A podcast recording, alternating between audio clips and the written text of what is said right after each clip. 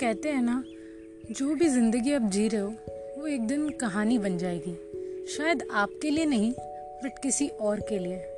कोई तो होगा जो आपकी बात किसी और को सुना रहा होगा। चाहे आप रहो या ना रहो, चाहे प्रेजेंट में, चाहे फ्यूचर में। तो क्या जब आप सक्सेसफुल हो जाओ या कुछ अचीव कर लो या कुछ नहीं तो आपकी ऑटोग्राफ बायोग्राफी या बायोग्राफी ही लिखी जाए। तभी कहानी सुनाने लायक होती है। या फिर हर एक कहानी में कुछ तो है जो सुनने लायक है। ये थॉट आया था मेरी भी लाइफ में। आज नहीं, आज से थोड़े टाइम पहले, जब मैं दिल्ली से शिफ्ट होके अपने घर वापस आ गई थी। और मैंने सोचा कि मैंने लाइफ में इतना कुछ देखा है, इतने लोगों से मिली हूँ, इतना कुछ जिया है। तो क्या वो मैं सबके साथ बांट सकती हूँ? क्या उससे किसी को सुनने में मज़ा आएगा? चाहे ना भी आए। शायद मेरी वो वजह भी नहीं है ये कहानी सुनाने की।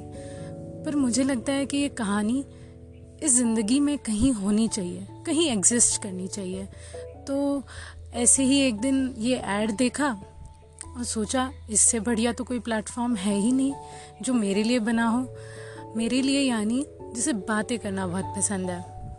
हाँ लोग मुझे कहते हैं कि मुझे बातें करने से एनर्जी मिलती है। काफ़ी लोगों से सुना है। तो मैंने सोचा, इस एनर्जी को कहीं प्रोडक्टिव यूज़ में ही डाला जाए। और क्या पता मेरी कहानी सुन के किसी एक को भी अगर रिलेटेबल लगे तो हो गई ना मेरी कहानी सक्सेसफुल